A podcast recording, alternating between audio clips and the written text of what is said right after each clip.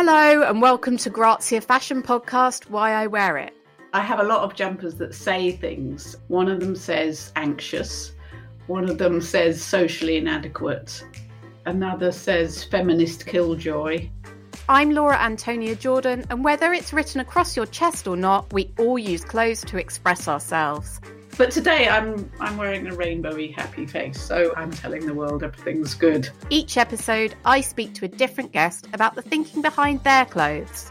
And then in an attempt to wear something on my feet that is comfy, but I don't look too much like a teenage boy, I've got some very swanky trainers from Axel Arigato, which is a lovely Japanese shoe shop.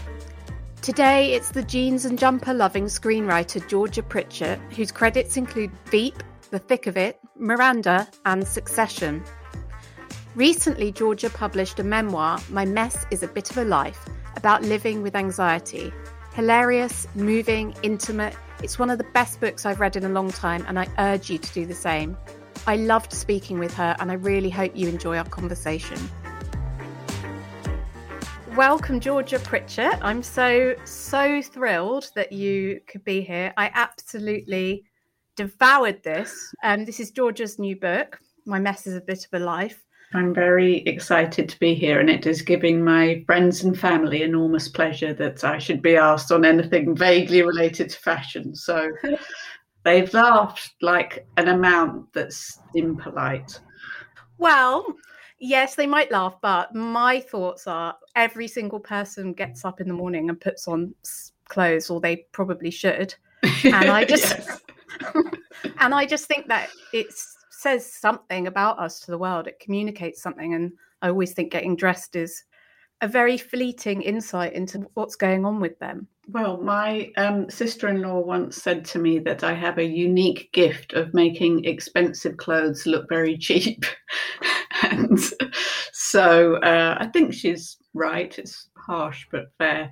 I enjoy getting dressed, but I'm I'm a bit like I don't know if you remember Happy Days and the Fonz. And he once opened his wardrobe to reveal just a wardrobe full of jeans, white t-shirts, and leather jackets. And I've definitely worked out not necessarily what suits me, but what I can bear wearing. And my wardrobe is full of jeans, blue t-shirts, and blue jumpers. So uh, there's there's not much variety in there. In your book, you when you're talking about writing for Rory Bremner, you wrote that his impressions seemed much more convincing than my impressions of woman who knows what she's doing, sane woman, girlfriend, woman not crippled by anxiety, or indeed writer. And I folded the page, underlined it. I felt we're all slightly doing impressions to the world of yeah. how we want to be seen. Yeah. What impressions do you think you give to the world in relation to how you dress? certainly for a lot of my life, I did that thing of buying clothes for the person that I would become. and and then as I've got older, I've realised, oh, I'm never going to be, I'm never going to be that person. So I can stop buying dresses and skirts for this sophisticated woman I imagine I'm going to evolve into. So I think I've just sort of accepted that I just like to be comfy mainly.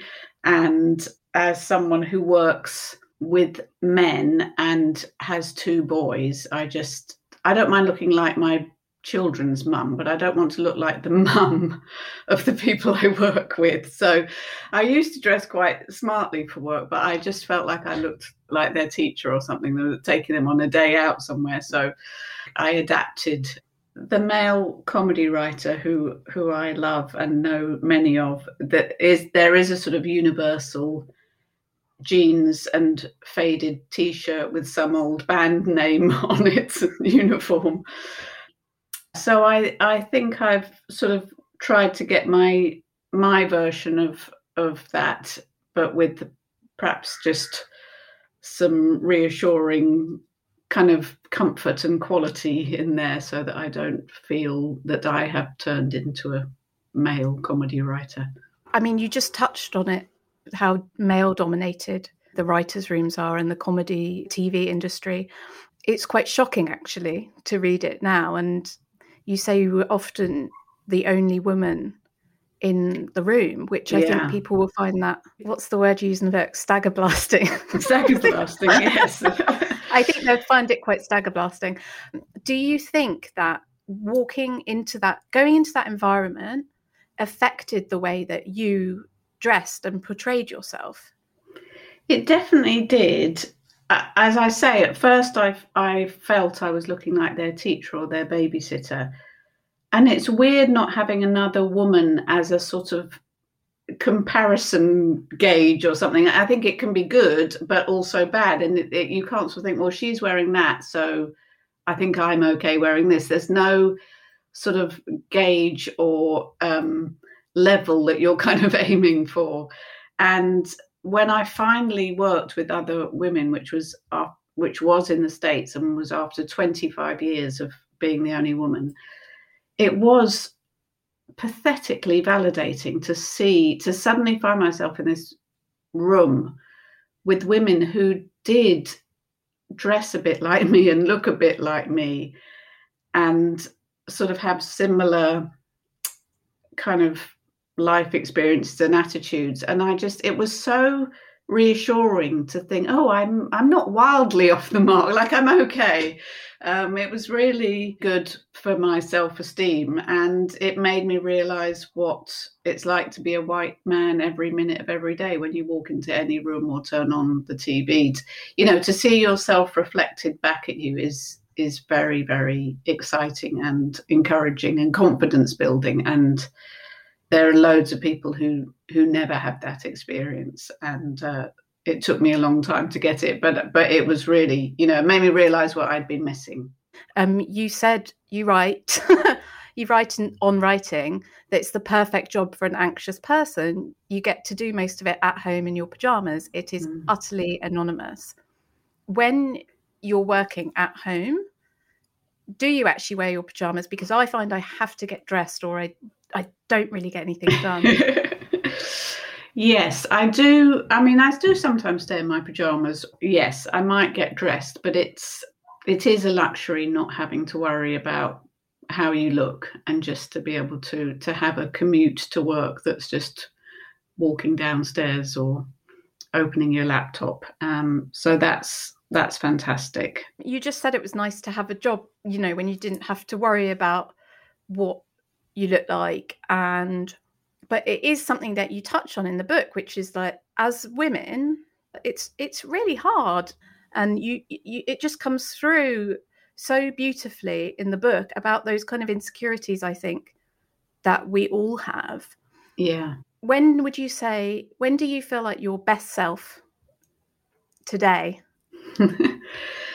That's a good question. I mean, certainly, you know, being a teenager is so difficult, isn't it? And I, I was racked with self consciousness. And it's interesting, actually, that I spoke to Caitlin Moran recently, who has a really, I was trying to troll her and make her and sort of tell her how weird she was because she does, she has no sort of anxiety about her appearance and she thinks that's because she didn't go to school. I don't know if that's true, but she has a very healthy attitude and loves the way she looks and loves her body and and I so admire that and wish that all women felt that. But certainly I did not feel that as a teenager. And I think that is one of the few ways getting older is good is that you hopefully i mean i'm not very emotionally evolved but i have got to some level of acceptance of this okay this is what i look like.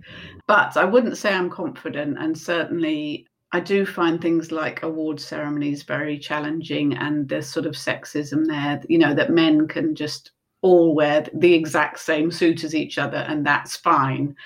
And women have to spend enormous amounts of time and money um, putting on incredibly uncomfortable things and being judged by everyone.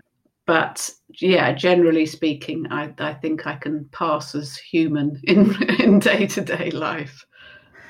I mean, this is audio, but I can confirm, as I can see you, that you definitely pass as human. um, well, I wanted to talk to you about award ceremonies, and you had this chapter called wearing a bloody frock. buying a bloody frock, wearing a bloody wearing frock. a bloody frock. Yeah. yeah. and it made me sort of feel oh god anxious and i think that a lot of it will resonate with a lot of women and you come out broke and broken bloodied would you be able to um, tell the story for anyone that hasn't read the book Yes, so um, I've been very, very lucky to stand near some clever people in my life who've who have been given awards because they've done something clever while I stood near them. And for the first few times, I didn't go purely for the reason that I thought I can't stand the pressure of wearing a dress and and high heels and and trying to look like you're supposed to look. So i would not would never go. And my friends would all sort of text you know if say the emmys was on or something and sort of say what are you wearing? And i'd text one year i was because of the time difference i texted back um, my pajamas and a sweaty boy because my son had a fever and was doing that thing children do when they're ill of just basically lying on your face for some reason I don't know. And then all, all my friends gave me such a hard time about, um, you know, not going along to these things. So, so that one year I thought, well, I'm, you know, I'm going to go and I'm going to try and do the whole thing. So I was advised to, as I would never wear a smart dress again. I was advised to go and rent a dress, and I found this website uh, that said a dress. Uh, we have a dress for everyone for every occasion. I thought fantastic. So I went along to this very smart place, and it was like a hideous anxiety dream because basically, four very attractive young women stood outside a changing room while I came out in increasingly fluffy, uncomfortable dresses, and they all just they started off trying to be kind of encouraging and polite, but as time went on, they, they just became more and more sort of depressed. And eventually, after about an hour and a half of kind of struggling into various scratchy frocks, they just kind of said, "Yeah, I don't, I don't think we have anything for you," and walked me to the door. So, I, I always mean to look at the website and see if it says address for everyone except Georgia. So then uh, I was sort of walking miserably away, and I passed a, a fancy shop and saw a dress in the window, and I thought I actually like that dress and can imagine wearing it. So I rushed in and asked to try it on. And I went downstairs to what turned out to be the sort of bridal area, which was white carpet on the floors and walls. I, I didn't know that was a thing. And then I think the anxiety of the whole situation brought on this tremendous nosebleed, which is my way of expressing emotion as a sort of repressed uh, middle class middle aged woman. That's my chosen way of expressing extremes of emotion. Um, and I managed to sort of mop everything up before she returned and just went, I'll have it, I'll have it. And then, of course, it was an amount of money that I hadn't even heard said out loud before, but I was too uh, miserable to um, and too embarrassed to kind of uh, say no. So I bought it. And I did manage to attend the ceremony in in that and some very uncomfortable shoes. Do you still have the dress? I do, yes, yeah. Does it trigger profound trauma when you look at it? it triggers a number of things, but um, yeah, it's it's just a sort of very expensive reminder of, of the kind of person I am not. But you know, I I gave it my best shot, and um, can't say fairer than that. Would you mind describing that dress as well? Well, yes, I can describe it very badly. It is sort of black and red, a bit lacy, short, kind of poofs out in different degrees at the bottom. Would have you ever worn it again? No. I'm very guilty of a 1:30 a.m. shop, which mm. I actually did last night. Oh, did you? So yeah. you had to be the woman who had green trousers. Yeah, totally. I can see that. Yeah. Um, you, as I said, you're being very humble, but to to people that are listening, like George is very successful. So award ceremonies, you have been to a few and one. Um, yeah. Have you ever had a, a, an award ceremony look where you thought like I really nailed it? Well, the the last one that I went to actually virtually, um, I thought was pretty. It was a very odd experience because it was the Emmys again, I think, or was it the Golden Globes? Anyway, but but because of the pandemic, we couldn't travel. So it, this was the succession writers. So what we had to do is go to a hotel room at like 2 a.m. because of the time difference and sit there watching the ceremony until like 5 or 6 a.m. And that was very bizarre because you were you were sort of being looked at, but you weren't around other people. It felt very. It, I, we thought we might be in an episode of Black Mirror because we were told that we were part of this ceremony, but we didn't really know if we were. And I went and had a suit made for me by this woman who makes suits for women. It was fantastic. Uh, I th- I kind of thought, yeah, I think I I think I might be along the right lines now. And as that kind of sums up what I want to do with this podcast, which is like when there are certain things that when you put on, you feel different. And mm. I think a suit is definitely one of those. Whenever I do, I mean, I still feel like this kind of nobody, scruffy, really insecure girl from Hampshire. And as soon as I put on um, a suit, I feel mm. it, it has a certain authority to it and it's cool. Yeah. Um, yeah. Could, would you be able to describe the suit as well, please? Oh my god, the the woman who made made it is going to kill me because I won't do it justice. But it's of course it's blue because I just always wear blue. Um, but it has very faint sort of a pinky check and a very bright pink lining, which I liked. And then the trousers are a, a kind of a bit short and tapered and yeah, it's it was really nice. I love it. I might have to go and get another one made. Tell um, me that you've worn that again. Yeah, I have. Yeah, yeah. You see, perfect. What would you wear if you were going on a date night? Would you wear a suit? No, I don't think so. No. Um, I'm been with the same person for 21 years, so I can't really remember what date nights are it's changed, hasn't it? I'm told by my friends. I mean, it's all you've already spent hours online before you even meet up, so you don't get that sort of blind date excitement anymore. But I want that. I want offline, real life, meet cute somewhere. So it's exhausting because it means I can't even go to Tesco without looking You've watched too, too many Sandra Bullock movies. I can I can diagnose you immediately. my friends say this flat looks like a Nancy Meyers flat. like it's so cute. yeah, yeah, exactly. Yeah. Would you be able to explain a bit about what the book is about? Because you'll do it so much better than me, particularly the adventures in anxiety, which is why I'm really passionate about people hearing about it. Because for the fellow catastrophizers and panickers and existential crises specialists. Oh I would love to just for you to say a bit about what it's about. Someone suggested to me a few years ago that I should write my memoir, and I said in no uncertain terms that I would never, ever be doing that. Um, so it's with some embarrassment that I say that my Mess is a Bit of a Life is a memoir. And I suppose for my whole career, I've been writing scripts, which I love.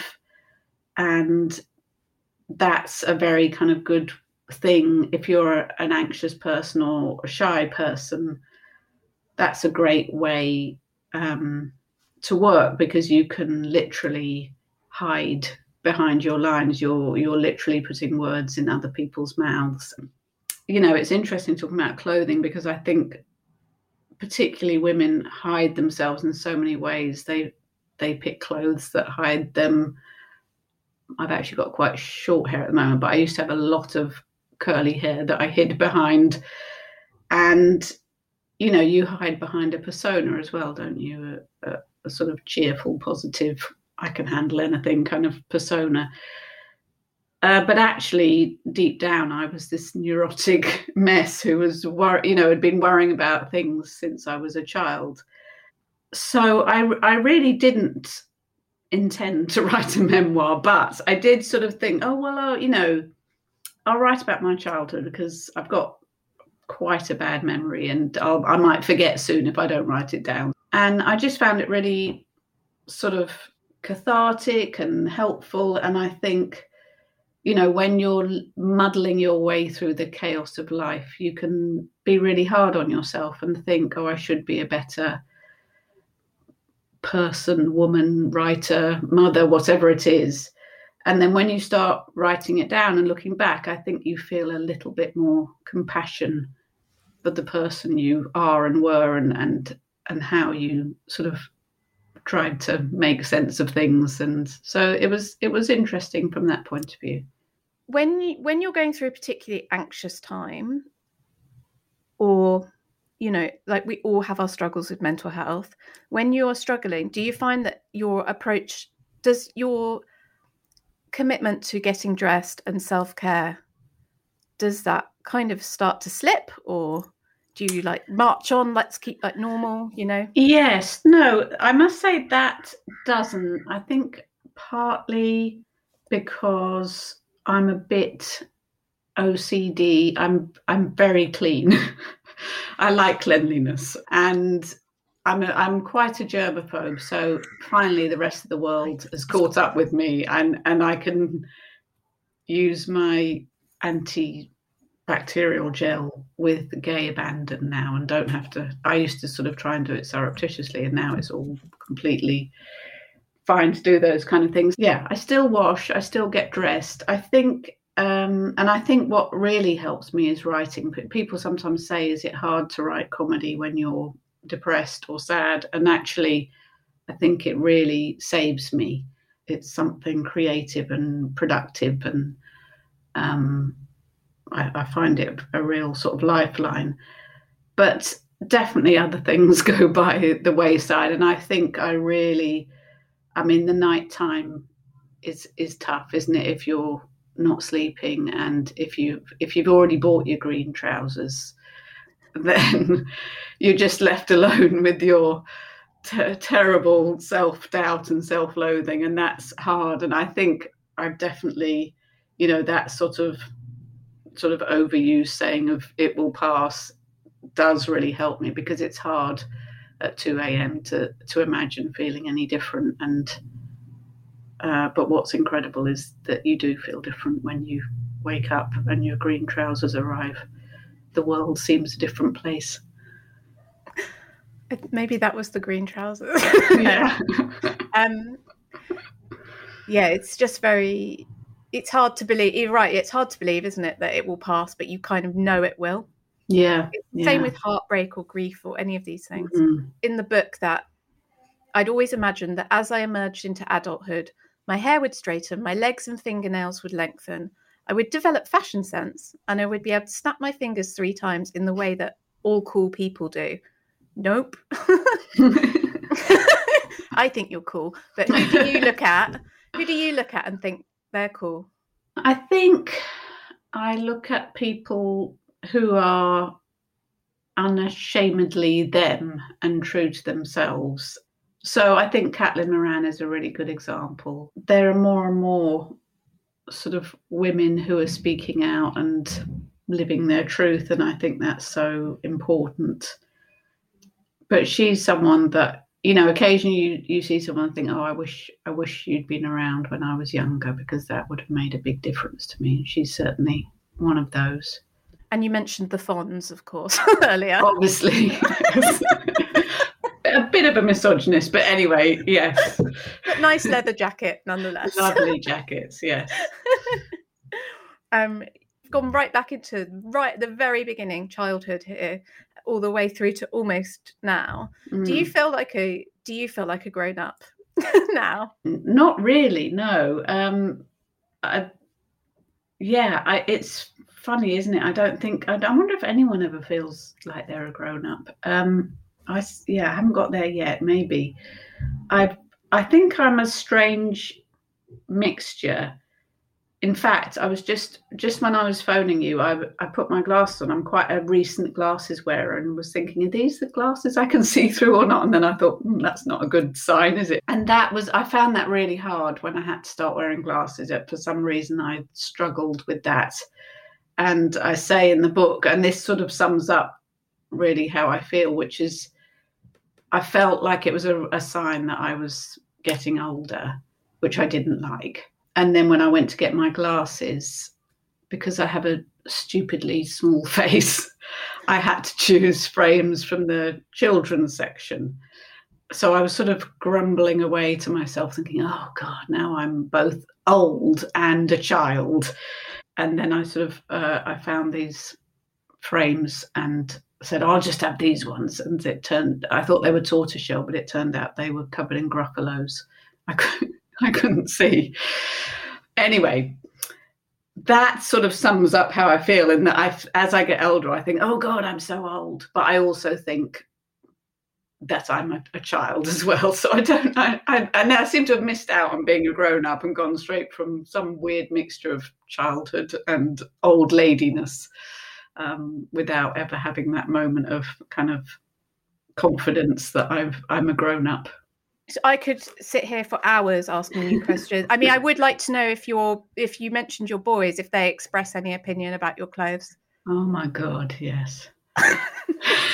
are they harsh critics?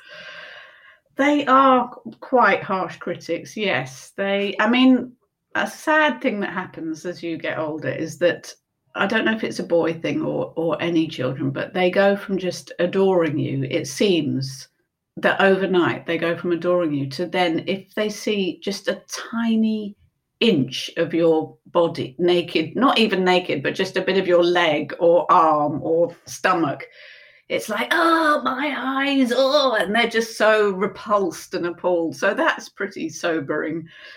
But yeah, my my older son is very quick to point out that I my clothes are, are very similar to each other. And my younger son has quite strong opinions. His favorite color is green. He thinks I should wear more green. Um, but yes, they it's it's interesting when they start to get in on the conversation about what you should be wearing. Well, it's the parents' prerogative to do everything possible to humiliate. Exactly. Yeah. and yeah. my only other question uh, is just because we ask ev- everybody. I say you're the second guest we've had. um, so I ask hundred percent. Um, why do clothes matter?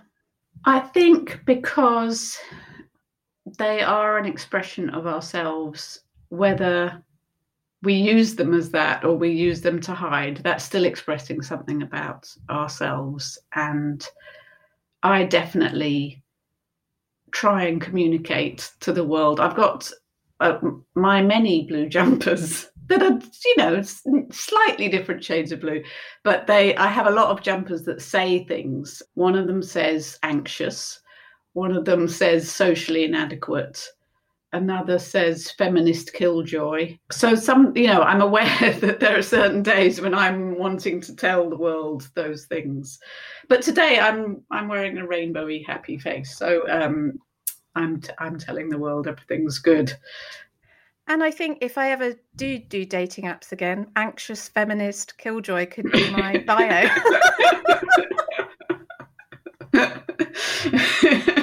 Yes. Good. Socially inadequate, don't forget. Of course. Thank you so much, Georgie. You've been, I'm so thrilled you could do this, and you've been a wonderful guest. Oh, thank you. It's been a complete pleasure talking to you, and I will be in touch next time I have to wear a frock. Thanks to writer Georgia Pritchett and the author of My Mess is a Bit of a Life. Please rate and review Grazia Fashion, Why I Wear It, wherever you get your podcasts.